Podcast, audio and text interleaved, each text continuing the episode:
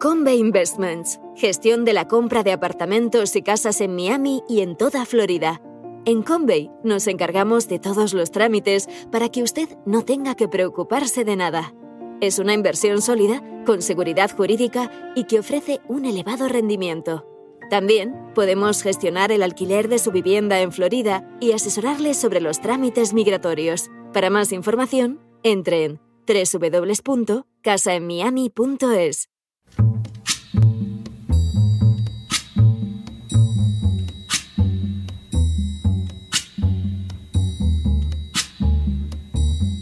La voz con César Vidal, desde el exilio.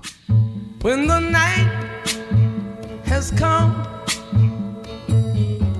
and the land is dark and the moon is the only light we'll see. No, I won't be afraid. Oh, I won't be afraid. Just as long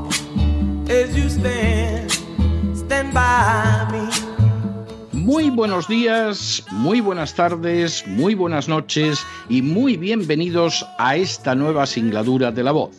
Soy César Vidal, hoy es el viernes 11 de noviembre de 2022 y me dirijo a los hispanoparlantes de ambos hemisferios, a los situados a uno y otro lado del Atlántico y como siempre lo hago desde el exilio. Corría el año 1940 cuando el general de Gaulle testigo de la espantosa derrota sufrida por Francia a manos del ejército de Hitler, se trasladó a Inglaterra con la intención de continuar la resistencia. Persona de extraordinaria inteligencia política que quedaría de manifiesto a lo largo de las décadas, De Gaulle tenía un interés especial en conseguir el respaldo británico para su proyecto de resistencia francesa contra los alemanes. Fue así como se entrevistó con Clementine Churchill y en el curso de la conversación le dijo la siguiente frase. Les États n'ont pas d'amis, ils n'ont que des intérêts. Lo que podría traducirse como los estados no tienen amigos, solo tienen intereses. La afirmación del general de Gaulle no podía resultar más clara. Por supuesto que esperaba el apoyo inglés para seguir enfrentándose con Hitler, pero no lo esperaba porque existiera una especie de amistad entrañable entre Francia y Gran Bretaña, sino porque era interés británico que Hitler no llegara a controlar el continente europeo. A lo que apelaba, por lo tanto, de Gaulle no era la amistad, sino al realismo sabedor de que sólo los intereses comunes pueden mantener determinadas alianzas. Ciertamente, De Gaulle daría notables muestras de saber cómo hacer valer los intereses nacionales, por ejemplo, frente a las pretensiones de nada menos que seis presidentes de Estados Unidos, entre los cuales uno llegó incluso a pensar en la conveniencia de desmembrar Francia. En las últimas horas hemos tenido nuevas noticias sobre el resquebrajamiento de las sanciones contra Rusia. Sin ánimo de ser exhaustivos, los hechos son los siguientes. Primero, Japón acaba de convertirse en la primera potencia que rompe oficialmente la alianza dirigida contra Rusia. Segundo, el gobierno japonés ha decidido de manera oficial anular las sanciones contra Rusia y participar en el proyecto Sajalín 1 en Rusia. Tercero, antes, Sajalín 1 estuvo gestionado por la multinacional americana Exxon, que contaba con una participación del 30%. Cuarto, en marzo del presente año, Exxon, que sigue comprando petróleo ruso y recibiéndolo en territorio americano, se retiró del proyecto. Quinto, ahora, al cabo de más de medio año, Japón ha decidido continuar el proyecto del brazo de Rusia. Sexto, en Moscú se creó una nueva empresa para hacerse cargo del proyecto, lo que obligaba a los accionistas a optar por una posición contraria o favorable a las sanciones contra Rusia. Séptimo. Así, el Ministerio de Economía de Rusia era uno de esos accionistas con el 30% del capital junto con inversión, inversores como Itochu, la Japan Petroleum Exploration y Marubeni. Octavo.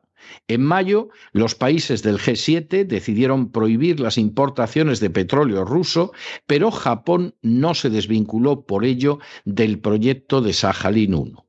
Noveno. Los motivos de Japón son absolutamente prácticos. Hasta la fecha, Japón ha dependido para el 95% de su consumo de petróleo de las fuentes situadas en Oriente Medio. De ahí que el proyecto conjunto con Rusia le resulte vital.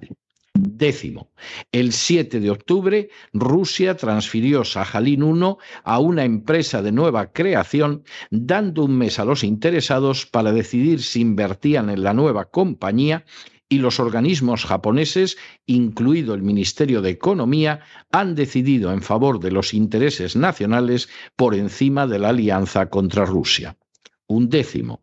Así, la petrolera pública rusa Rosneft operará Sajalín 1 después de ExxonMobil.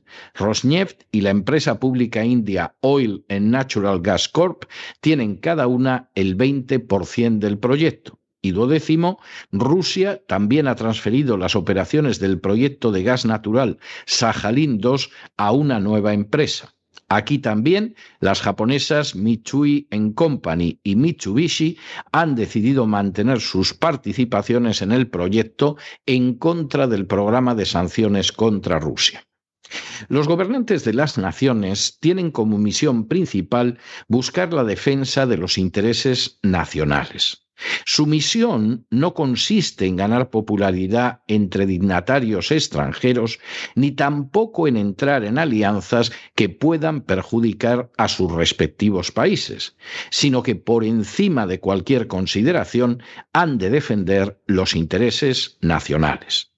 Esa postura, que ha sido defendida vez tras vez por gigantes de la política, como fue en su día el general de Gaulle, ha sido abandonada de manera estúpida e irresponsable, si es que no también corrupta, por aquellos que han asumido las posiciones de la OTAN contra Rusia.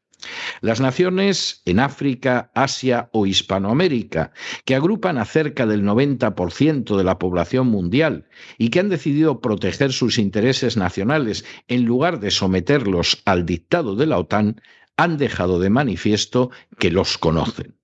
En ese grupo entran grandes potencias económicas como India o China, nada dispuestas a entorpecer su desarrollo y su crecimiento para satisfacer a la OTAN. Pero también aparecen naciones en vías de desarrollo que son conscientes de que sus intereses pasan precisamente por no aplicar sanciones contra Rusia.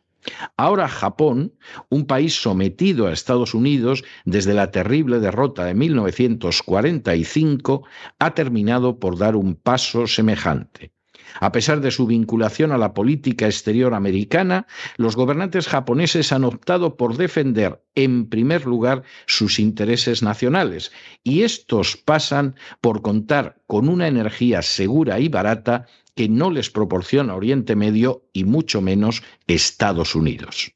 Precisamente porque lo primero, lo esencial, lo indispensable es la defensa de los intereses nacionales, Japón ha dejado de aplicar las sanciones contra Rusia.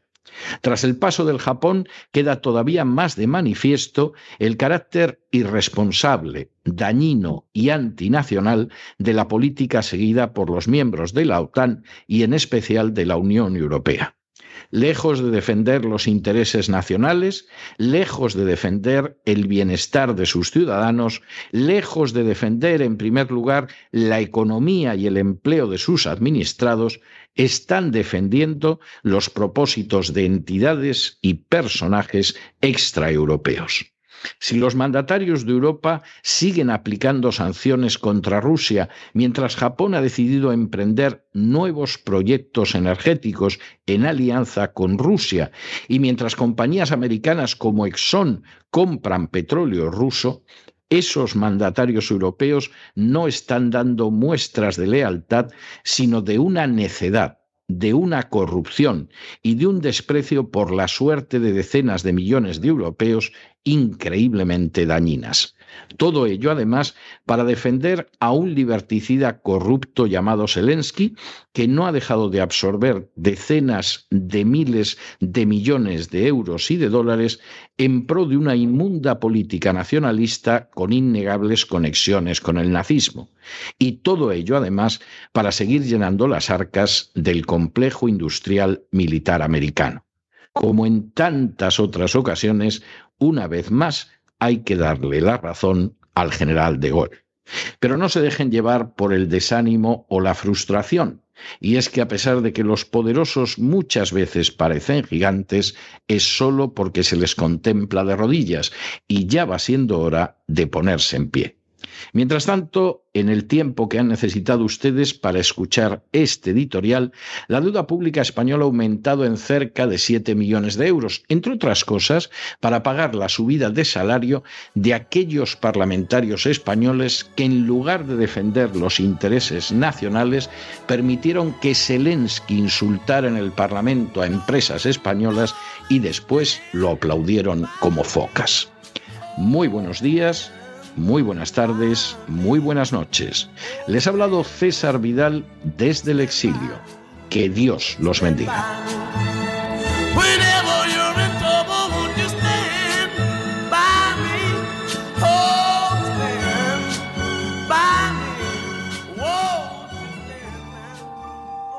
Esta sección está patrocinada por crowdfunding con el siguiente mensaje. Nuestro Señor Jesucristo, el único Dios verdadero, es misericordioso y nuestro Salvador.